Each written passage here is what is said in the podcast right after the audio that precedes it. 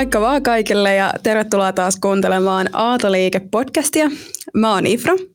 Hei moikka munkin puolesta, mun nimi on Roosa. Ollaan tänään muuten ensimmäistä kertaa etänä äänittävässä. Mitkä fiilikset? No aika hyvät oikeastaan. Mä oon, mä oon iloinen siitä, että tämä etääänitys ainakin toistaiseksi vaikuttaisi onnistuvan aika helposti. Jep, toivon mukaan, että tämä kaikki niin kun onnistuu ja saadaan hyvin pakettiin. Um, haluaisitko kertoa, mikä on tämän päivän aiheena? Joo, eli tänään meidän jakson aiheena on työt ulkomailla ja erityisesti just tekniikan alan työt ja opinnot matikan ja tekniikan alan parissa. Ja meillä on tänään vieraana etänä, kuten, kuten mainittiin, liikejohdon konsultti Hanna Salo. Tervetuloa. Kiitos, kiitos kovasti. Hienoa, että on päässyt mukaan. Mahtavaa. Haluaisitko kertoa, että ää, kuka olet, mitä teet ja kerro jotain itsestäsi? Kiitos, joo. Eli nimi on Hanna Salo ja, ja tällä hetkellä tuosta elokuusta asti on ollut liikkeenjohdon konsulttina EYllä, tai EYllä varmaan suomeksi, eli entinen Ernst Young. Ja, ja me asutaan nyt, me on kuusi kertaa muutettu Suomesta tai kansainvälisesti eri maissa asuttu. Ja tällä hetkellä asutaan täällä Washington DCissä. Ja, ja mä aina sanon, että mulla on kolme lasta, Aapo, Alli ja Alma, kaksi kissaa, Erik ja Elli ja yksi aviomies, jonka nimi on Samu. Jana. No mua kiinnostaisi kuulla vähän sun opinnoista. Sä oot ymmärtääkseni opiskellut matikkaa, niin kertoisit sä, että miten sä oot päätynyt siihen ja mikä sua on kiinnostanut ja ohjannut eteenpäin? Joo, joo, ilman muuta. Mä, ja mä oon paljon, paljon miettinytkin vuosien varrella, että mikä oli, miten hieno osittain sattuma se olikaan ja, ja osittain tota, uh, semmoinen ajatus, että tästä, mitähän tästä seuraa. Eli mä olin lukiossa, niin mä halusin kovasti lääkäriksi ja sitten hainkin lääkikseen opiskelemaan ja, ja vähän luotin varmaan siihen, että mä olin hirveän hyvä koulussa ja jätin lukematta ja jäin sitten ensimmäiselle varasijalle. Ja, ja sen sitten siitä pettyneenä lähdin ensin opiskelemaan lääketieteellistä fysiikkaa Kuopioon. Ja sitten se oli mun mielestä tosi tylsää jotenkin. Ja ainoa, mistä mä tykkäsin, oli, oli tota matematiikan kurssit.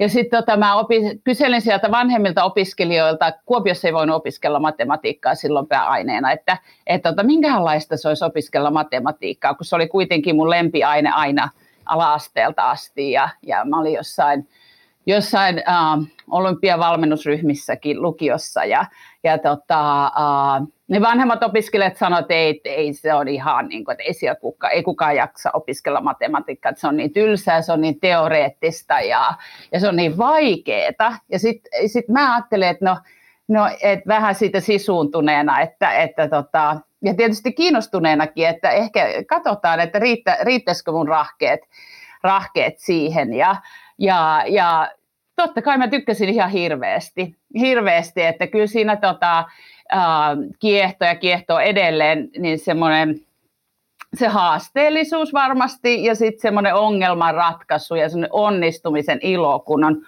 on ymmärtänyt jotain, mikä aluksi tuntui ihan mahdottoman vaikealta. Et, et se on se, mikä mä oon ajatellut, ajatellut ihan pienestä lapsesta lähtien, että mikä mä oon tykännyt matikassa, on se semmoinen, niin että on tavallaan se tunne, että on päässyt jossain eteenpäin, ymmärtänyt jotain, joka tuntui, tuntui kauhean ähm, hankalalta. Ja, ja kyllä mä jollain tavalla, varsinkin iän myötä ajattelen, että matematiikka on kaikista kaunein tiede. Et mun mielestä se on, se on yhtä kaunista kuin musiikki ja taide parhaimmillaan. Ja siinä on paljon sellaista niin kuin symmetriaa ja, ja se, että asioilla on niin kuin yhteyksiä ja niiden ymmärtäminen. Et, et joku semmoinen, niin visuaalinenkin aspekti siinä matematiikassa on, mikä on aina kiehtonut.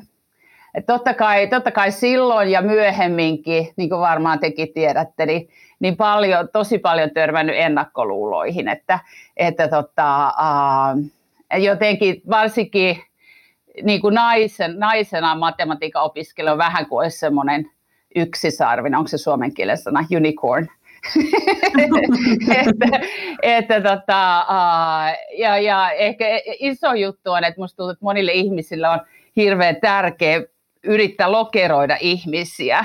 Ja, ja sitten mä, mä oon tämmöinen kauhean puhelias ja hauska ja ulospäin suuntautunut, niin, niin ihmisillä on ollut välillä kauhean vaikea niin kuin sijoittaa, että miten, et sä olekaan semmoinen niin kuin, tyypillinen matemaatikko, että, että totta, sellaisten asioiden kanssa on tietysti vuosien varrella paljon joutunut, joutunut uh, ja miet, miettinyt sitä, että miten hassua, miten muiden ihmisten mielikuvat ja ennakkoluulot vaikuttaa.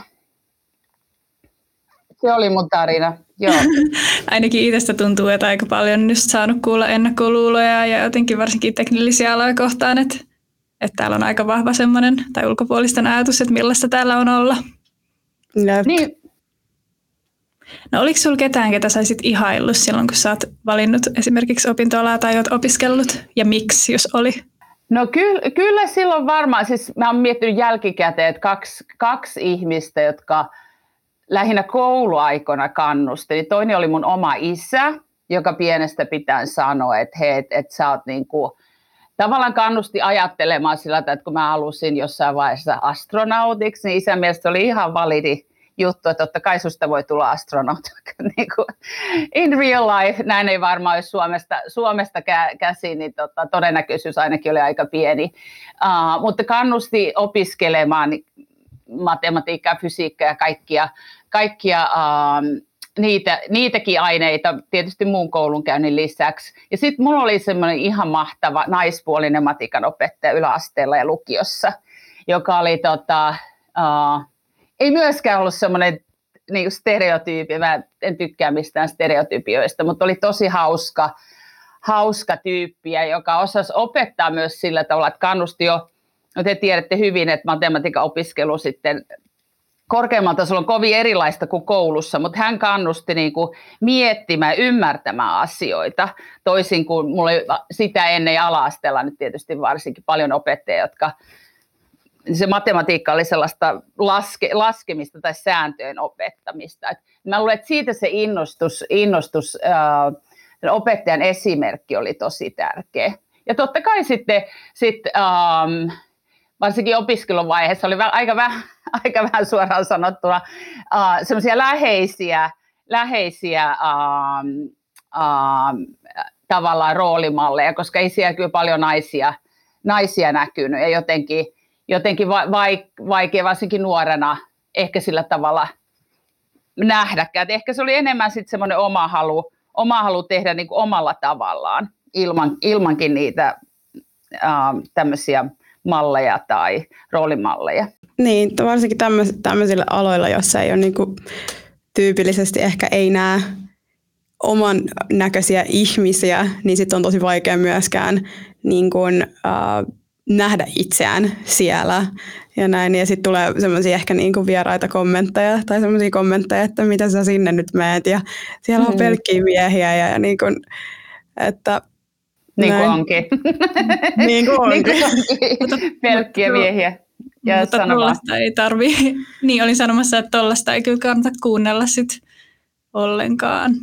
Ei, ja mä oon jotenkin ajatellut, ja, ja tietysti mulla on kaksi tytärtäkin, niin mä oon ajatellut, että että kyllä se itselle on ollut sellainen ihan mielettömän iso vahvuus koko uralla elämässäkin, että, että tavallaan on mennyt johonkin sellaiseen, että on niin joutunut tekemään erilaisen valinnan ja tavallaan niin kuin stick with it ja, ja niin kuin kuuntelemaan, että mullakin oli kavereita, ne aina niin kuin sanoi, että matemaatikko Mutikainen tulee sieltä ja, ja, ja niiden mielestä oli kauhean hauskaa, kun he oli, opiskeli kaikkea muuta sitten ja, ja, ja niin kuin, tavallaan, tavallaan se on ollut semmoinen valtava vahvuus, että mitä mä oon sitten päässyt soveltamaan uralla niin kuin monessa tilanteessa, kun mä oon te, niin kuin tavallaan vaihtanut uraa ja tehnyt hyvin erilaisia. Että on semmoinen ajatus, että mä nyt selviin melkein mistä vaan. Että mä oon ollut siellä ainoana tyttönä vuosikausia ja, ja, ja kuunnellut ihmisten mielipiteitä ja ennakkoluuloja. Et se on ehkä se vahvuus, mitä mä oon ajatellut, että mikä kantaa, on kantanut pitkälle. Mm. Ähm, minkälaisia asioita olisit halunnut tietää opintojesi alkuvaiheessa, jos nyt palaisit aikaan, jolloin valitsisit opintolinjan? No kyllä, niin, mä, varmaan, joo, kyllä mä varmaan valitsisin tota, uh, matematiikan tai, tai, uh, tai tänä päivänä mä kuulin, että Aalto-yliopistossakin on, on tällainen data science opintosuunta, niin se voisi olla toinen sellainen, mikä on enemmän niin kuin spot on työelämässä sitten, että kun mä oon paljon joutunut miettimään, varsinkin edellisessä duunissa Ericssonilla, tavallaan tulevaisuuden, tulevaisuuden taitoja ja sellaisia niin kuin työrooleja, mitä ei ehkä vielä olekaan olemassa, niin kyllä se data science ja ylipäätänsä semmoinen luova ongelmanratkaisukyky niin on hirveän, hirveän tärkeitä tulevaisuuden, tulevaisuudenkin työelämässä.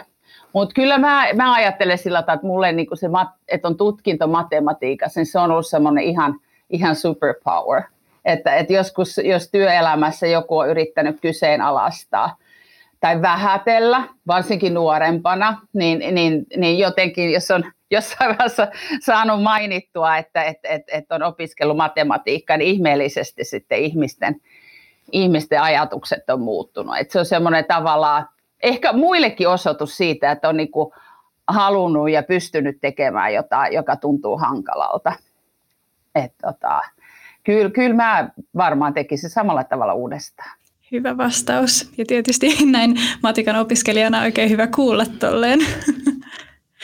No mutta jos hetkeksi mennään sun työelämään, niin voisitko kertoa meille, että miten sä oot päätynyt töihin sit ulkomaille? Joo, Sanoit, joo, että kyllä, kuusi kertaa kyllä. muuttanut. No kyllä me on molemmat, tuota, kun me mentiin naimisiin uh, 2001, kyllä me, niin kuin, meillä molemmilla oli Samun, uh, mun aviomiehen kanssa sellainen ajatus, että me haluttaisiin, oltaisiin aina haluttu lähteä ulkomaille. Tavallaan semmoinen, se on vähän ollut semmoinen niin kuin aktiivinen suunnitelmakin. Et varmaan sen takia me on molemmat, molemmat hakeuduttu sitten semmoisiin firmoihin, jotka on ollut kansainvälisiä. Että, et tota, e, kaksi ensimmäistä kertaa me muutettiin Saksaan ja Ruotsiin äh, Samun työn takia, ja sitten kolmannen kerran muutettiin, äh, tai, tai kolmanteen maahan, eli USA muutettiin sitten, kun mut äh, headhuntattiin ensimmäisen kerran Maailmanpankkiin vetämään, vetämään tämmöistä äh, People Analytics-tiimiä. Siinä on taas, taas sana, jota mä en, en tiedä, onko semmoista edes olemassa suomeksi, mutta,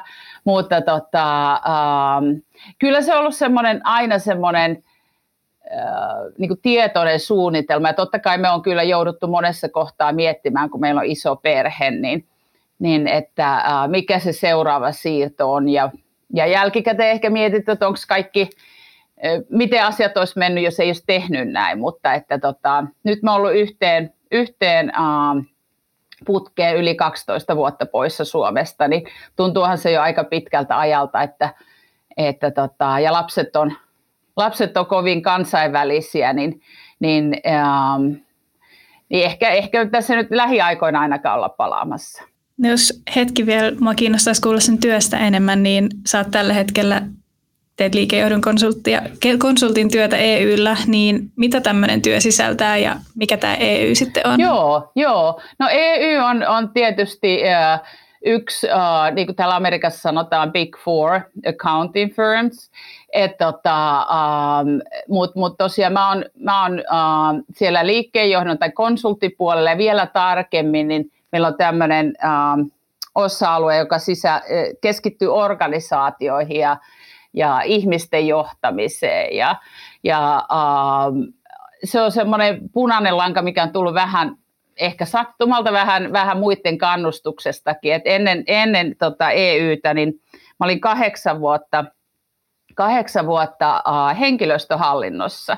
Ja tässä on taas toinen semmoinen ihmetyksen aihe monille, että, että kun ei sai kuulla, että mä oon opiskellut matematiikkaa, että miten voi olla – henkilöstöjohtajana, mikä oli sitten mun rooli Ericssonilla eri, eri, uh, eri kohdissa. Ja, ja mä oon jotenkin itse löytänyt sen punaisen langan, että, että se niin semmoinen ihmisten käyttäytyminen, organisaatioiden käyttäytyminen, niin on vähintään yhtä kompleksia ja hankalaa ymmärtää kuin, kuin matematiikka. Ja toisaalta sitten tietysti mun oma, oma semmoinen intohimo ja ajatus ja miten se siirtyminen aikoinaan konsultista henkilöstöhallintoon menikin oli, että, että mä oon tehnyt just tämmöisiä um, niin kuin dataa ja analyysipohjaisia rooleja paljon. Eli, eli ne on nimeltään sitten olisi workforce tai workforce analytics tai people analytics tai Uh, ja paljon digitalisaation, HR-digitalisaation myötä, mutta, mutta myös ollut ihan niin kuin HR,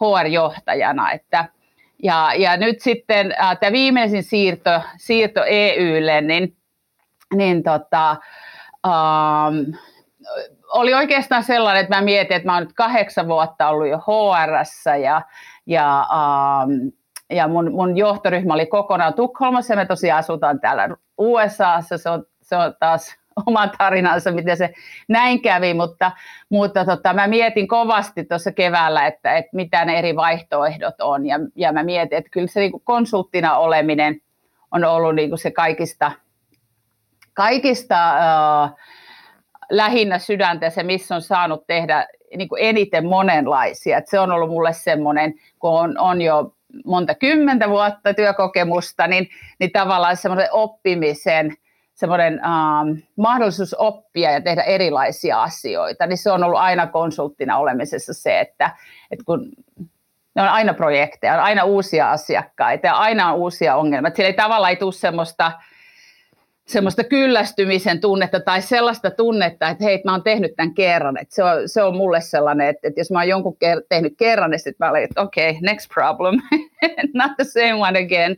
Että tota, uh, se oli se motivaatio ja, ja tota, eli paljon vaihtoa ja vaihtelua ja, ja isoja ongelmia. Tällä hetkellä mä olen vetämässä sellaista isoa digitalisaatioon liittyvää organisaatiomuutosta yhdessä isossa, isossa amerikkalaisessa kuluttaja, kuluttajatoimialalla toimivassa eri yrityksessä. Että, että, ja sitten sen lisäksi myydään, myydään ja jutellaan muiden asiakkaiden kanssa – kanssa viikoittain. Että kauhean monipuolista työtä tällä hetkellä.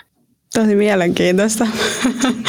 että on hyvitty, tai siis toi on ainakin mielenkiintoinen, että matemaatikkona niin kuin HR niin kuin puolellani tai henkilöstön puolella, niin onhan se aika mielenkiintoinen, että miten sinne suuntaan tai sillä tästä, tästä paikasta jonnekin toiseen, niin se on aika mielenkiintoinen hyppy. Um, olisi ihan kiva kuulla, että minkälaista on sit niinku miten niin kuin, työskentely eroaa niin kuin, Suomessa ja Jenkeissä?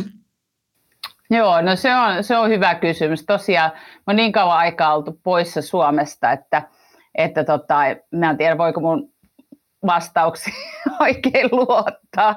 Mutta, tota, uh, mutta ehkä sillä tavalla voi yleisesti sanoa, että, että, että uh, mun oma kokemus, kun olen asunut monessa maassa ja tehnyt tosi monenlaisissa yrityksissä töitä, on, että, että mä yritän keskittyä enemmän niin yhtenäväisyyksiin kuin eroavaisuuksiin. Että tota, uh, varsinkin kun me asuttiin Ruotsissa pitkään seitsemän vuotta, niin mua harmitti aina, kun sekä suomalaiset ruotsalaiset kysyivät aina, että mikä on ero Suomen ja Ruotsin välillä. Ja, ja mä ajattelin, että no kun ei siinä oikeastaan mun mielestä niin hirveästi ole eroa. Että 90, jos 99 prosenttia on samanlaista, niin miksi aina keskittyä siihen, siihen, uh, siihen yhteen prosenttiin. Se on ehkä semmoinen, semmoinen ajatus, mikä mulla on tullut vahvana, kun on, kun on ollut niin monessa paikkaa. Mutta että et, et, kyllä niin kuin amerikkalaisen ja suomalaisen kulttuurin ero on ehkä – ehkä uh, se iso juttu, mikä mulle tulee mieleen, on, että, että amerikkalaiset näkee mahdollisuuksia. Ja, ja tavallaan se, että, että tärkeintä niin kuin työelämässäkin on, että, että ei ehkä semmoiset, mitä sä oot aikaisemmin tehnyt, vaan että sä oot niin kuin tässä ja nyt ja mitä sä saat aikaan. Että kyllä mä niin kuin koen, että, että se on, uh, niin kuin kannustaa enemmän semmoisen innovaatioon ja ajattelemaan tai ajattelemaan toisia, ylipäätänsä niin kuin semmoiseen positiivisuuteen. Eikä mitenkään, eikä mitenkään, siis mä en näe sitä mitenkään semmoisena tietenkään negatiivisena, vaan se on hyvin sellainen niin kuin aikaansaava kulttuuri. Et tietysti tietysti sit voi miettiä, että et, et, toki meillä tehdään paljon töitä ja pitkää päivää ja näin päin pois, mutta, mutta tota, um, mä näen, mä näen paljon siinä semmoista positiivista, että se niinku, ja, ja, ja kun seuraa muitakin ihmisiä, jotka on muuttanut ja, ja juttelee muiden suomalaistenkin kanssa, niin, niin ehkä semmoinen ero, että, että tota, täällä Amerikassa arvostaa sitä just sitä työpanostusta ja, ja niin kuin sitä, mitä sä tuot, työ, tuot työpaikalle joka päivä enemmän kuin esimerkiksi koulutusta. Et, et Suomessa jotenkin tuntuu, kun mä oon katsonut ihmisiä, jotka muuttaa takaisin – ja niillä on ulkomaalainen tutkinto, haluaisi muuttaa, ja sitten ei saakaan töitä Suomesta, kun niillä ei ole suomalaista tutkintoa. Tavallaan Amerikassa on varmaan hyvin vähän sella, tai vähemmän sellaista, että, että niin katsotaan niitä ihmisten kykyjä. Että semmoista asiat mulle tulee mieleen. No mistä mun kannattaisi sitten lähteä liikkeelle, jos mua kiinnostaa työt ulkomailla? No totta kai ylipäätänsä niin kuin, äh, kaikessa niin uraa ja elämään, elämään liittyen, niin ehkä sellainen, niin kuin mä, niin kuin mä sanoin, että mekin laitettiin ihan, ihan niin kuin reilusti tavoitteeksi, että pääsee ulkomaille. Et tietysti jos sitten ei niin kuin ala tekemään sen eteen töitä, niin eihän se, tai toisille ihmisille totta kai tapahtuu, mutta, mutta harvemmin näin. Eli, eli ehkä niin kuin mä voisin olettaa, että helpoin tapa on hakeutua sellaisiin isoihin kansainvälisiin yrityksiin, joissa on helppo liikkua siellä firman sisällä. Että, et, tämmöiset konsulttifirmat on tietysti tyypillisesti sellaisia, että meillä esimerkiksi tänne USAhan, niin, niin mulla on paljon kollegoita, jotka on muutaman vuoden tehneet jossain muualla, Intiassa, yksi työkaveri Afrikasta, uh, tosi monta Euroopasta, jotka on sitten, firma on, on niin kuin auttanut sponsoroimaan viisumia, viisumia tänne. Et varsinkin tänne USAhan on, on ihan valtavan vaikea uh, saada, ehkä ei viisumia, mutta työlupa on tosi hankala saada, jos ei ole noin niin kuin, että et, et, et, et vaan hakisi hakis LinkedInistä työpaikkaa ja, ja joku sponsoroisi, niin se on käytännössä mahdotonta. Et se on varmaan semmoinen, semmoinen tota, joka toimii globaalisti. Euroopan sisällä tietysti on helpompi liikkua ja tehdä töitä. Ja sitten tietysti kun on työ, töissä ja siellä työpaikalla, niin semmoinen, mitä mä oon itsekin miettinyt ja muilta opetellut ja, ja miehiltä opetellut, on, että, että kannattaa puhua niistä omista haaveista ja tavoitteista ihan reilusti e, esihenkilöillä ja sanoa, että hei, mulla on tällainen ajatus ja, ja mä haaveilen tällaisesta jutusta ja, ja, ja tavallaan, että, että tota, niin kuin ei, ei pelkästään ajattele, että se, se tapahtuu itsestään, vaan ihan aktiivisesti. Ja etsiä, ehkä kolmas juttu olisi sitten, eh, mitä mäkin olen harjoitellut tässä ihan vasta viime vuosina, että etsii semmoisia mentoreita, jotka on ehkä vähän, vähän se oman työn ulkopuolella, ehkä oman sen yrityksenkin ulkopuolella, mutta jotka osaa kannustaa ja auttaa ja miettimään. Semmoiset asiat tulee mieleen. Mikä on sitten ollut sun työssä haastavinta ja mitä olet, oppinut tästä? Joo, no paljon, paljon tietysti, kun on tehnyt kovin erilaisia töitä, niin, niin paljon haastavia juttuja, mutta, mutta ehkä se kaikista, kaikista iso juttu on ollut just, kun on ollut kovin kansainvälisissä yrityksissä asunut, asunut ulkomailla ja monessa maassa on niin kuin, alkaa itsekin miettiä, että miten kult, kulttuurierot ja se, että mistä tulee ja missä on kasvanut, niin, niin miten ne vaikuttaa mun omaan käytökseen, miten ne vaikuttaa muiden, muiden käytökseen ja mitkä on ne tavallaan semmoiset arvot ja mitä ei, mitä ei ehkä aina osaa edes pistää sanoiksi. Että, että esimerkkinä niin Ruotsissa mulla oli semmoinen iso konsulttitiimi vedettävänä, jossa, jossa oli tota, oli tietysti minä ja sitten, sitten oli iso, iso porukka ruotsalaisia ja, ja ranskalaisia. Ja, ja koska Volvo, oli, Volvo oli ostanut tota Renault Trucks aikaisemmin,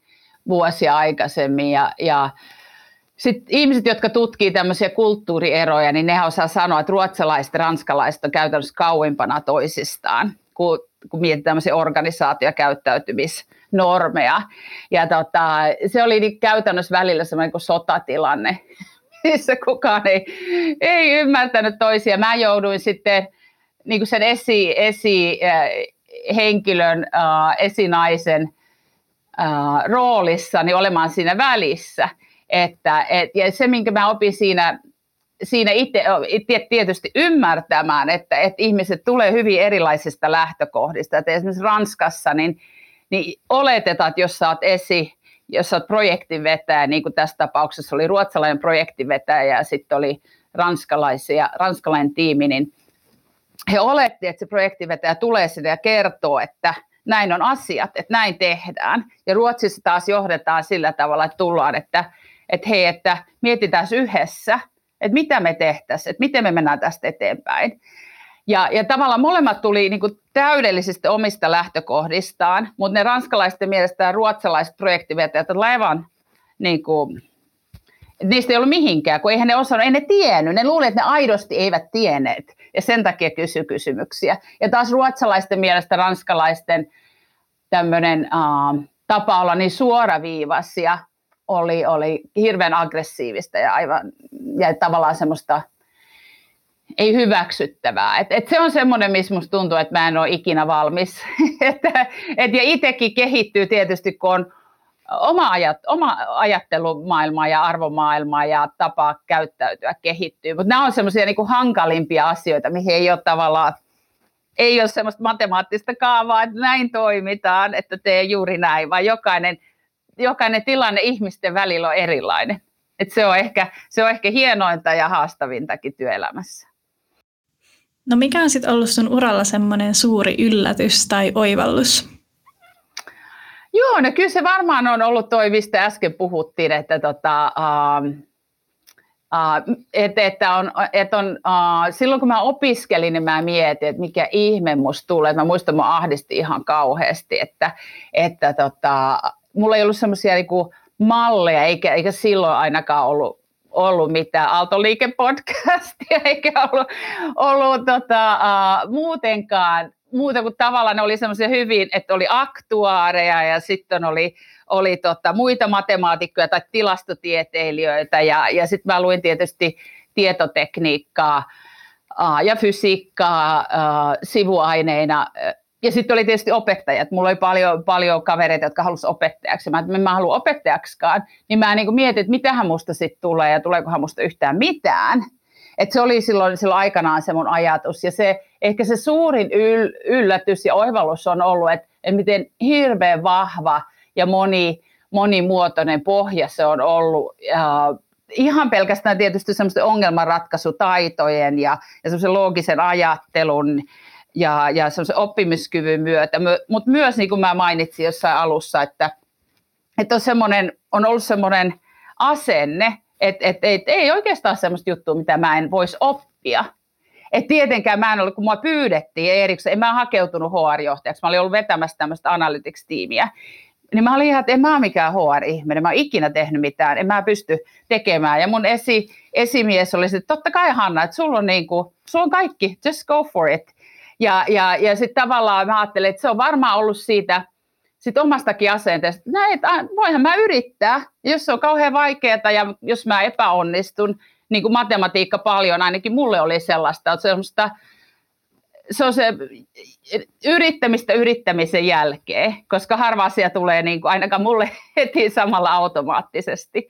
Et ehkä se on ollut se, se, se juttu. Ja sen lisäksi uh, toinen iso juttu on ollut oppia ja ihan viimeisenä vuosina, että ihmiset haluaa auttaa. Että jos uh, jotenkin, sen mä pidän ehkä se suomalaisena ominaisuutena, että mä oon yrittänyt liiankin pitkään itse tehdä.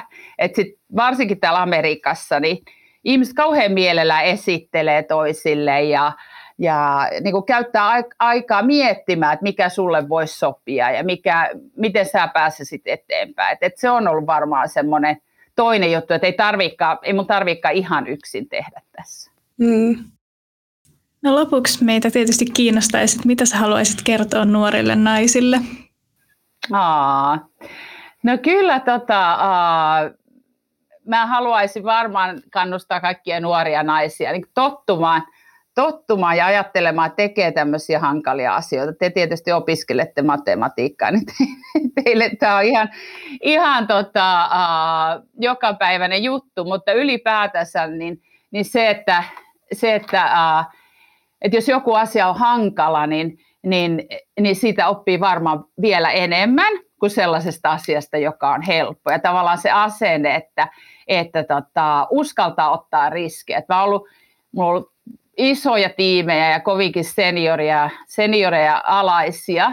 Ja kyllä semmoinen niin kuin, hyvin semmoinen stereotyyppinen, mitä tutkijatkin osaa sanoa, että naiset on, naiset on usein liian vaativia oman osaamisensa suhteen. Vähän semmoisia perfektionisteja, että, hei, että en mä ole, en mä ole koskaan tehnyt tämmöistä, että en mä voi hakea, enkä mä, että ei, tästä on nyt niin kuin, multa puuttuu tämä yksi juttu, minkä te mainitsitte, kun taas miehet tulee silleen, että no hei, että no mä luin sen otsikon ja kyllähän mä nyt tästä os, se selviää, että kyllä niin kuin nuorille naisille itsellekin aikoina olisi ollut kiva, että joku olisi sanonut, että he, et, et vieläkin rohkeampi voi olla ja, ja, ja voi ottaa riskejä ja, ja ei siinä mitään, että, että äh, tavallaan epäonnistua tai joku asia ei mene, niin hyvin. Et se on se, ne on ne isoimmat oppimiset. Että, että tota, ja, ja sitten ehkä, ehkä vielä tärkeämpää on se, että, että uskaltaa tehdä semmoisia omanlaisia valintoja ja rohkeitakin valintoja. Että oli ne nyt sitten uran tai perheen tai um, ulkomaille muuttamisen tai Suomessa asumisen mukaan. Että et uskaltaa että ei mieti niin paljon sitä, että mitä muut tekee e, tai muut ajattelee. Että semmoisia neuvoja mulla olisi. No, hyvä vinkki ehdottomasti. Jep. Mut kiitos tosi paljon Hanna ja tästä vierailusta tässä podcastissa. Joo, hei kiitos munkin puolesta. Ihan mahtavaa, että saatiin tälle etänä, etänä järjestymään tämmöinen äänitys. Kiitos teille. Kiitos teille ja hyvää joulun odotusta ja loppuvuotta sinne kotisuomeen. Kiitos. No niin kateellinen, kun tuolla vaan paistaa aurinko. Tämä paistaa tosi paljon aurinko. Tässä on ollut koko ajan, että mun pitää vetää noin verhot eteen, mutta ei, ei uskalla nousta tästä, kun on kulkeet päässä. Kiitos tosi paljon, että kuuntelitte jaksoja. Toivottavasti tykkäsitte. Ja meidät löytää Instagramista ja linkkarista nimellä Aatoliike-podcasti. Moikka!